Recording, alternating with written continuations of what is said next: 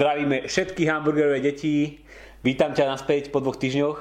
Ja som rád, že ma konečne poriadny tlesk privítal, jak predošlé diely, kde to bolo jak od mravca. Musím poriadne tleskať a musím zatlieskať aj tvojej novej štúdii, ktorú si napísal, Trpká dan cukru a o ktorej sa budeme dnes baviť. Nebude to len o pochlebovaní, bude to skôr o podcukrovaní. Čiže budeme sa baviť o cukre, daní z cukru a obezite. Prvé, čo som si všimol, keď som začal čítať, že tu chýba taký disclaimer, alebo taký trošku konflikt záujmov, že tu nespomínaš, že ty vždycky po obede sa stavíš na jednu, dve koblišky aj s našou kolegyňou. No je pravda, že e, som veľký labužník a spolumajiteľ viacerých koblihární, takže... No, minimálne investor veľký. Minimálne, no alebo spotrebiteľ. Hej, hej, hej. Prečo sa vlastne o tom bude baviť a prečo si napísal túto štúdiu? Nie je to samozrejme e, úplne náhoda pred niekoľkými týždňami, už možno skôr pred niekoľkými mesiacmi, Inštitút finančnej politiky vydal takú analýzku, to nazvime, alebo diskusný príspevok, eh, kde práve pojednávali o možnosti a prípadných benefitoch zavedenia dane z cukru, respektíve konkrétnejšie v ich prípade dane zo sladených nápojov. Teraz SNS prichádza s novými a novými nápadmi a slubmi a bodmi programu. Jedným z nich je zníženie DPH na potraviny, o tom ste možno počuli. E, podľa najnovšieho poslaneckého návrhu by ale malo byť vyňatých niekoľko druhov potravín z tohto zníženia, okrem iného aj e, potraviny sladké alebo sladkosti. Takže v nejakej podobe sa to už dokonca objavuje aj ako poslanecký návrh. Nejaké daňové znevýhodnenie Takže už, to nie, takže už to nie je iba taká akademická debata, ale naozaj sa možno, že dočkáme toho, že cukor bude znevýhodnený. Možno, ono, ten návrh je trošku taký podivný, pretože tam sú napríklad aj výživové doplnky znevýhodnené, čo teda nás akože... prečo nie sú tam čipsy, takže uh, je to asi také 5. cez 9. ale každopádne je to znova téma. Hej, uh, možno, že taký skeptik by najprv povedal, že nie je to nič nové, takéto niečo sa deje aj v ostatných krajinách vo svete, naše, náš sused Maďarsko takúto daň podobnú má, takže prečo je to akéby problém? No, viacero krajín určite ste počuli, Dánsko, Francúzsko, Maďarsko, ale napríklad aj viacero amerických e, miest alebo štátov zaviedlo rôzne formy, či už dane z cukru, dane zo sladených nápojov, dane z tuku, dane z toho onoho. A je to teda m, kvázi určené na boj proti epidémii obezity, ak to tak môžem nazvať, teda nárastu hmotnosti nad nejaké zdravé úrovne u západnej populácie. A teda jeden z cieľov bol vybraný, že poďme zdaniť cukor a týmto pomôžeme. Prečo vlastne keby štát má záujem na tom bojovať proti obezite? Že to asi nie je nejaká náhoda, lebo tak uh, ľudia robia rôzno, veľa zlých vecí, ktoré im škodia. Hej, sú tu horoleci, ktorí behajú po horách a umierajú tam. Že prečo štátu tak záleží na tom, aby ľudia neboli obezní? Čo je ten hlavný argument? Plán tých argumentov je viac. Jeden, o ktorom sa nehovorí, je, že aj toto je samozrejme fiskálny príjem a máme daň z tabaku, ktorá nejde na liečbu rakoviny plúc, máme mm, spotrebné dane z alkoholu a tak, ktoré končia v rozpočte. E, vzhľadom k tomu, že na Slovensku napríklad neexistuje funkčný nejaký plán na boj proti obezite, je veľká pravdepodobnosť, že na konci dňa aj tak by tieto peniaze boli súčasťou rozpočtu, aby sa tam stratili. Ale tie proklamované ako keby dôvody sú také dva hlavné. E, ten prvý je, že obezní ľudia sú okrem iného negatívna externalita pre zdravotný systém, pretože sú drahší a to znamená, že zdraví ľudia sa musia skladať na tých, e, na tých obezných a teda malo by sa im nejakým spôsobom zabrániť tomu, aby ten systém na nich musel... musel Takže z ekonomického pohľadu je obezita to isté ako znečisťovanie ovzdušia. To je nejaká externalita a musíme to nejak... Negatívna externalita. No a druhý, ešte druhý taký dôvod, ktorý sa uvádza je, že uh, obezný človek má nižšiu tvorbu HDP, nie je taký produktívny, pretože je častejšie chorý a unavený a podobne. No a to vyviera z takého toho zadefinovania morálneho alebo politického, že človek by mal byť čo najproduktívnejší, pretože HDP vyprodukované človekom ako keby vlastníctvom spoločnosti, vlastníctvom celej ekonomiky. Mňa ako ekonóma vlastne ten prvý a posledný dôvod úplne nezajímajú, to mi príde dosť irrelevantné, ale ten problém s tou negatívnou externalitou, on tam asi existuje a teraz je otázka, že aký je veľký. Tak poďme sa trošku baviť o tom, že e, ako ten cukor v skutočnosti vplýva na tie veci ako obezita, vyššie na výdavky na zdravotnú starostlivosť a podobne. Čo sa týka štatistiky spotreby cukru, Eh, je fakt, že spotreba cukru za posledné dekády narastla. Bavíme sa o Slovensku, na Slovensku narastla tiež. Problém je ale s dátami, že eh, v podstate my sa môžeme odvolávať buď na dáta Slovenského štatistického úradu, alebo na dáta FAO, či vlastne organizácia polnohospodárska, vlastne pod OSN taká organizácia. Eh, tie dáta sú podobné, ale sú tam rôzne nezrovnalosti, napríklad v tom, že FAO e, vyčísluje aj kalorické sladidlá, to izoglukóza a takéto, čiže nie tie aspartámy a tie chemické veci, čo si sypete do kávy, aby ste schudli, ale proste to, čo sa dáva do nápojov a tak. Slovenský štatistický úrad nie. Najzaujímavejšie na tom je, že sú tam veľmi veľké medziročné výkyvy, že vidíme aj 25% zmenu spotreby cukru, koncovú spotreby ľuďmi, e, nie priemyslom, ktorú si teda ťažko vieme vysvetliť tým, že z roka na rok by sme zrazu začali jesť o štvrtinu viac cukru alebo menej cukru. Čiže tie dáta sú také deravé. Ja, ja som mal to taký pocit, keď som to čítal, možno, že to nepamätám úplne presne, ale že v zásade keby naša spotreba cukru za, od 90. rokov ešte poklesla. Od začiatku 90. rokov. No podľa toho, kde si vyberieme ten začiatočný a koncový bod toho hey. pozorovania, vieme si nájsť taký úsek, kde poklesla, vieme si nájsť taký úsek, kde narástla ale nech si vyberieme akýkoľvek úsek, tak tá zmena nebola nejaká dramatická. Ale myslím, že dôležitá vec je sa pozrieť nie iba na to, ako sa vyvíja spotreba cukru, ale akú časť tvorí cukor z celkového nášho príjmu kalorického. To je, práve, to je práve tá najzaujímavejšia časť, že uh, veľa týchto daní aj u nás aj na západe sa zameriava práve na cukor, pretože cukor sa stal takým obetným baránkom. Všetci vidia proste tie politrové kolivky, nejak tam lúchajú deti a podobne, takže je to taký ľahký cieľ. Ale keď sa pozrieme na data u nás, tak e, spotreba cukru na celkovej kalorickej spotrebe e, tvorí, teda tak cukru, pridaného cukru, nie karbohydrátov, ako nie sacharidov, mm-hmm. tvorí veľmi nízke percento. Ak sa pozrieme ešte na percento cukru v nápojoch, tak to je zase už len tretina, tretina zhruba toho. Čiže bavíme sa o tom, že je to menej ako 10% kalorickej spotreby. To isté na západe v Amerike vyčíslili, že hoci kalorická spotreba narastla za posledných myslím 40 rokov z 2000 na 2500 plus minus, tak 90% z tohto kalorického nárastu e, môže za to iné faktory ako cukor a to je väčšinou teda pridaný tuk a e, bežná, bežná strava. Ja som zachytil, že keď ste tento argument dali e, u nás na Facebook, s tým, že cukor tvorí iba, alebo tento pridaný cukor a cukor z nápojov tvorí iba malú časť celkového príjmu, že vlastne tam sa pozeráte nejaký priemer. Ale hovoria o tom tí ľudia, čo tam písali tie komentáre, že my sa musíme pozerať na tých proste už reálne obezných, u ktorých nevieme, možno, že tvorí, tvorí väčšie percento. Tak na toto by si čo povedal, alebo čo je, čo je na túto kritiku? Áno, je to, pravdepodobné, je to pravdepodobné, že uh, u nich cukor pôsobí, uh, pôsobí viac, pretože tá celá debata, ktorá prebieha aj na vedeckej úrovni, je, že či cukor sám o sebe ako matéria je škodlivá, či to proste vidíte v tých ženských časopisoch a lifestyleových cukor rovná sa jed a podobne. Minulosti to bol tuk. V minulosti to bol hlavne tuk, teraz proste sa kope naplno do cukru, ale uh, ono je to skôr tak, že cukor je veľmi jednoduchý, dostupný a ľahko straviteľný zdroj energie, ktorým si veľmi rýchlo vieme navýšiť kalorickú spotrebu, napríklad tukom sa to robí ťažšie. A um, ale sám o sebe nemá akože nejaké biologické, biologicky negatívne dopady na človeka. Čiže jedna vec je, eh, že je to skôr problém spotreby kalórií. Druhá vec je, že eh, tieto opatrenia, o ktorých sa bavíme ako daň z cukru, zasahujú populáciu plošne. Pričom najväčší problém je s morbidne obeznými ľuďmi. Tí tvoria, tí generujú aj najväčšiu záťaž, že mierne obezní ľudia majú len o pár percent vyššiu záťaž na zdravotný systém. Morbidne obezní ľudia majú o e, rádovo 100 až 150% vyššiu, ale zároveň títo ľudia sú oveľa menej citliví napríklad na cenu koli, že oni mhm. neprestanú piť tú kolu kvôli Takže, takže my ideme keby plošne, alebo teda ak ideme, ak to prejde, ideme plošne zvyšovať daň alebo neznižovať daň na tieto e, sladené nápoje a zasiahneme s tým všetkých, ale v skutočnosti komu to mohlo pomôcť sú práve iba tí obezní, tých pár vybraných ľudí, ktorí aj naozaj tvoria tie väčšie náklady pre naše zdravotníctvo, kde je ten problém. A myslím, že ďalší taký akože problém je s tým, že vlastne teraz uh, dneska tí povedzme, že zdraví ľudia, ktorí uh, dajú si sem tam nejaký sladený nápoj, budú musieť platiť túto zvýšenú daň a zároveň budú musieť platiť aj zvýšené uh, výdavky na zdravotníctvo, lebo oni sú tí, ktorí prispievajú na tých, na tých obezných ľudí. Ono, tá diskusia uh, má niekoľko vrstiev. V podstate bavíme sa, Viac menej sa zhodneme na tom, že je to problém príjmu kalórií. Čo by niekto mohol povedať, že OK, tak um, proste je to ich problém.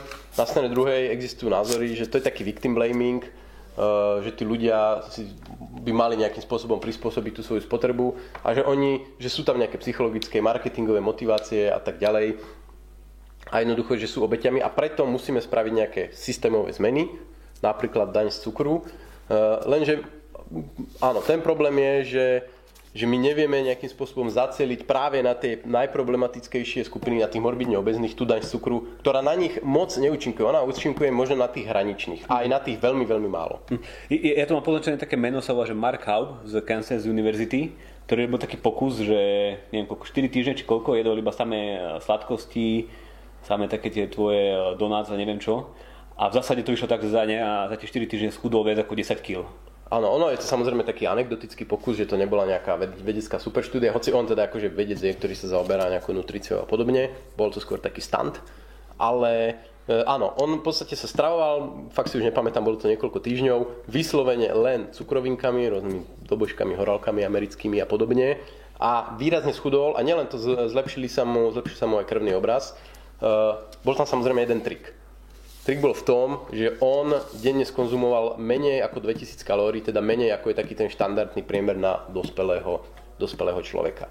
Čiže tým, ako on chcel demonstrovať, že e, skutočne cukor sám o sebe vám nezrujnuje telo, pokiaľ si dodržiavate ten kalorický príjem. Ale cukor je, je ten, ktorý vám najľahšie pomôže e, si to pravidlo porušiť.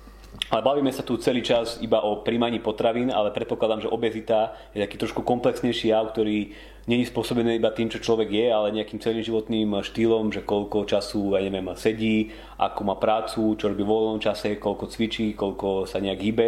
Že toto je možno taký ďalší faktor, že keď si myslíme, že vyriešime tú obezitu tým, že trošku znížime e, príjem cukru, ktorý trošku ovplyvní našu váhu, že tým e, zabezpečíme, že tie výdavky na zdravotníctvo nebudú u tých ľudí také vysoké, také, také trošku naivné.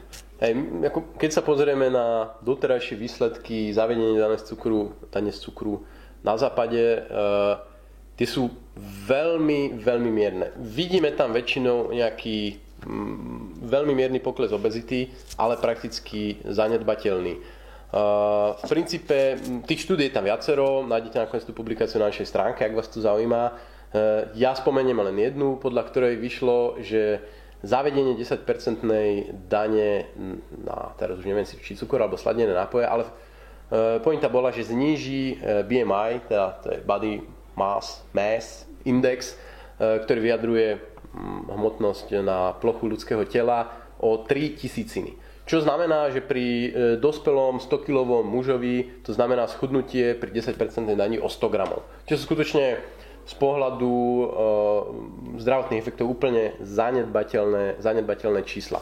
Čiže ono to moc nefunguje a nefunguje to práve preto, že obezita je mimoriadne komplexný problém, ktorý sa nedá zredukovať na spotrebu cukrov alebo dokonca len na spotrebu cukrov v nápojoch, ktorá sama o sebe tvorí relatívne malé množstvo kalórií mm. a skutočne na to, aby sa to nejakým spôsobom v spoločnosti zmenilo, tak tá odozva musí byť mnoho, mnoho úrovňová. A bohužiaľ, ja, ja chcem povedať, že ak sa používa takýto zjednodušenie len formou dane, to vyzerá strašne jednoducho. Zavediem daň, jeden zákon, vyberá sa, hotovo. Ale táto daň e, sama o sebe bude mať mnoho negatívnych efektov a pozitívne efekty neprinesie, ale negatívne áno. Mm. Ja by som videl ako taký jeden z hlavných faktorov narastania obezity napríklad to, ako sa správame k žiakom, hej, že ich zavrieme proste do nejakej školy na pol dňa, keď, ten, keď sú najaktívnejšie, musia sedieť na zadku a toto ich potom vlastne sprevádza aj naďalej, ďalej, keď začnú pracovať. Dneska veľa ľudí robí v službách, keď, e, alebo ako my robia za počítačom, že keby sa zmenil celý taký ten životný štýl. A tá korelácia s tým, ako sa mení e, vývoj spotreby cukru, není myslím, že taká jasná. My si tam mali taký zaujímavý graf za Anglická. Hej, z Veľkej, z Veľkej Británie, že uh, keď sa bavíme o, o cukre, tak vidie tam väčšie, cukre a obezite, vidie tam nejakú koreláciu za posledných 30-40 rokov a z toho sa potom vyvodzuje, že aha, tak cukor je ten problém, poďme na to, ale e, pre väčši, veľa štátov nie sú akože dáta spotreby z nejakej hĺbšej minulosti ako niekoľko dekád, ale pri Veľkej Británii sa to podarilo zostaviť. A tam je vidieť, že v, vo Veľkej Británii spotreba cukru dramaticky narastla v 19. storočí. Samozrejme dôvod je jednoduchý. V 19. storočí prišiel rafinovaný cukor, jeho masová výroba, lacného cukru, dovtedy museli riešiť med alebo nejaké drahé e, trstiny a podobne. Čiže v 19. storočí cukor sa stal veľmi ľahko dostupný, e, jeho spotreba dramaticky narastla. Napriek tomu v podstate až do nejakých 70. rokov 20. storočia nebol vo Veľkej Británii problém e, s obezitou, s diabetesom a podobne, mm. ten nastal až niekedy v 70. rokoch, kde síce ešte sú tam nejaké mierne nárasty spotreby cukru, ale nedá sa to porovnať s tým obrovským nárastom, ktorý bol v 19.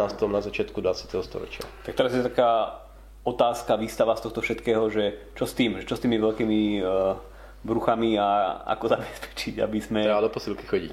Treba do posilky chodiť a okrem toho... Na začiatku si treba úplne položiť tú takú najzásadnejšiu otázku, Prečo to riešiť? Lebo dnes vieme, že štát zasahuje do spotreby drog, narkotík, do spotreby cigariet, do spotreby alkoholu, teraz čoraz vo väčšej miere aj do spotreby sladkostí, tukov a podobne. A problém je v tom, alebo problém, výzva je v tom, že je vnímané ľudské zdravie ako nie nejaká intimná súkromná záležitosť, ale ako e, spoločenský statok. A to bude asi tým, čo sme sa bavili na začiatku, že máme verejné zdravotníctvo, ktoré je platené z verejných zdrojov a každý sa musí zbierať na toto zdravotníctvo a není platené podľa toho, ako sa človek správa k tomu svojmu telu, ale na základe toho, koľko napríklad zarába. Hej, len z toho vyverá potom ten problém, že ty proste akúkoľvek ľudskú činnosť, akákoľvek ľudská činnosť nejakým spôsobom zasahuje do tvojho zdravia. Či športuješ, či nešportuješ, mm Eh, či si promiskuitný, nie si, piješ, fajčíš, stravuješ sa s cukrom, s tukom, eh, bereš nejaké látky, lieky, eh, nechodíš na... Pre... Proste čokoľvek robíš alebo nerobíš, má vplyv na tvoje zdravie. A to potom keby otvára možnosť, že štát si uzurpuje čoraz väčšie právo hovoriť do týchto jednotlivých činností, že čo môžeš, čo nemôžeš, čo by si mal, pretože ako keby to tvoje zdravie je zrazu majetkom všetkých a ty nemáš právo o ňom rozhodovať sám. Čiže to je táto meta otázka najskôr. Takže možno, že sa ako dočkame nejaké daní zo sedenia, lebo my v práci, teda konkrétne ja dosť sedím, ty si si zostavil standing desk, takže ty to trošku meníš. My sme dávali tak, tam také anekdotické príklady aj s Radom, ktorý je teda spoluautor, že môže byť stoličková daň, môže byť e, zakázané sedadlá v kinách a v divadlách a podobne, že zdá sa nám to absurdné, ale keď si nezadefinujeme hranice, že kedy ten štát už by sa nemal starať do e, záležitosti zdravia jednotlivca, tak jednoducho môžeme tam dospieť. A viem si predstaviť, že by to možno fungovalo trochu lepšie ako táto daň e, na cukor, keďže možno, že práve to, aký máme životný štýl, taký ten lenivý životný štýl pred televízorom, pred počítačom, tak to je oveľa väčší faktor na tú obezitu ako to, že či zjeme trošku viacej cukrov. Tým sa dostávam vlastne na záver k tomu, čo ty si tam hovoril o, tom, o tých školách a tak, že uh, Zase nemyslím si, že spoločnosť by mala nejakým spôsobom rezignovať na svoj zdravotný stav. Tie zanedbané tela na uliciach samozrejme všetkých nás vyrušujú. E, ale e, forma zda- použitie nástroja dane povedie akorát k tomu, že sa zvýši daňová záťaž, skomplikujú sa veci, e, budú trestať ľudí, bude tam XY negatív, ale nebude to mať žiaden efekt. Čo my potrebujeme je komplexný prístup, to je krásne slovné spojenie, ktoré väčšinou nič neznamená, ale ja k tomu niečo poviem. Mm. Ty si spomínal uh, tie školy, ja sa vždy smejem, že sa hovorí o sedavých zamestnaniach, no ale sedavý štýl života začína práve v základných školách v 6 rokoch, keď tam prebijú tie deti, ktoré dovtedy behali kade tade k stoličkám a sedia tam. Čiže jedna oblasť je školstvo a tým teda nemyslím len uh, vedomosti, ktoré sú, stále, ktoré sú dosť deravé. Ak sa bavíme o E, vedomostiach ľudí o tom, ako funguje ľudské telo, ako funguje metabolizmus, ako funguje Takže nejaká osveta, vzdelávanie ľudí, aby Za prvé, vzdelávanie o fungovaní ľudského tela, ale praktické. Ale myslím, že to sa aj celkom zlepšuje, že dneska, keby, keď ja vidím niekoho, že e, má v ruke dvojlitrovú kolu, tak je to taký pohľad, že niekto si ide e, zapaliť, alebo že je to také spojené, že Áno, ale to je, to je podľa mňa taký... V Bratislave tu naozaj vnímajú ľudia, že ten, kto preháňa s cukrami, tak robí niečo, niečo zlé. A vidíme to, že aj v tých lifestyleových časopisoch, kde si ako povedal, už proti cukru bojujú a všetky možné reklamy sú v televízori na nápoje, ktoré majú nižší obsah cukru a nahrádzajú to nejakými... Uh... To, je, to je jeden z dielikov skladačky, že áno, kultúrny tlak, že proste tak, ak prestali vo filmoch herci fajčiť, tak zrazu všetci budú piť vodu alebo nejaké brokolicové smoothie. Mm. Ale ďalší fakt je, že my musíme aj mali by sme rozumieť tomu, prečo to robíme a čo robíme a ako funguje naše telo a vlastne ako, aký dopad majú jednotlivé látky, ktoré po, požijeme. Uh, ale spomínam si napríklad aj tie školy. Zase, m, môžeme si už dnes predstaviť školu, kde sa nesedí 8 hodín denne, na západe existuje tzv. activity, school design alebo takéto rôzne názvy to má, kde tie nové školy sú už dizajnované, ako architektovia ich pripravia takým spôsobom, aby tie deti sa tam museli čo najviac hýbať, keď sa presúvajú medzi triedami a tak, aby tam dostávali fyzickú záťaž. Čiže dá sa pozrieť na to kurikulum. Mm-hmm. Samozrejme veľkou oblasťou je zabudovanie motivácií do uh, zdravotného systému, teda bavíme sa o tom, či by existovala nejaká možnosť penalizácie alebo naopak bonifikácie tých ľudí, ktorí dodržiavajú nejaký navrhnutý postup, aby schudli alebo aby zlepšili svoje ukazovatele. Napríklad nedávno jedna zo zdravotných poistení na Slovensku mala taký program, keď pomocou všeobecných lekárov zisťovala hladinu cukru v krvi ľudí a zistila, že strašné množstvo nediagnostikovaných diabetikov, respektíve prediabetikov. Že mm-hmm. úplne taká jednoduchá vec, ako je zistenie, uh, meranie glykémie, tak jednoducho na Slovensku nefunguje. Čiže aj v zdravotnom systéme sa dá spraviť kopec vecí, rôzne, rôzne takéto akcie, ktoré, ale nedajú sa zadefinovať jedným zákonom, že zavádzam toto, ale je to komplexný prístup. Je to, je to ten slávny komplexný prístup. Dobre, tak uh, ak je to všetko, čo si chcel povedať k tejto štúdii, alebo možno ešte niečo, čo by mali naši diváci počuť, alebo sa teda dočítajú všetko dôležité tu na týchto krásnych 20 stranách, ja pozerám do svojich uh, poznámok, kopec vecí sme vynechali, ale boli, Taký bol, malo by to, sa... asi 97 minút, takže ja myslím, že môžeme to ukončiť. Ešte spomenieme jedno číslo. Vieš aké? Číslo 2, pretože ešte stále ostáva niekoľko dní, kedy môžete venovať svoje 2% napríklad aj Ines. Inštrukcie nájdete na stránke ines.sk a aj vďaka 2% budeme mať na to, aby sme mohli si tu venovať 30 minút na natáčanie takéto krásnej relácie pre vás, pretože zatiaľ nás Coca-Cola nesponzoruje. Bohužiaľ. A ešte nás môžete aj followovať, to sa vám objaviť niekde nejaké tlačítko, ktoré stlačíte a nezmeškáte Len žiadnu... pre tých, čo sú na YouTube a na Facebooku sa žiadne tlačítko nezjaví. Hej, nezmeškáte už žiadnu časť. Takže ďakujeme. Majte sa.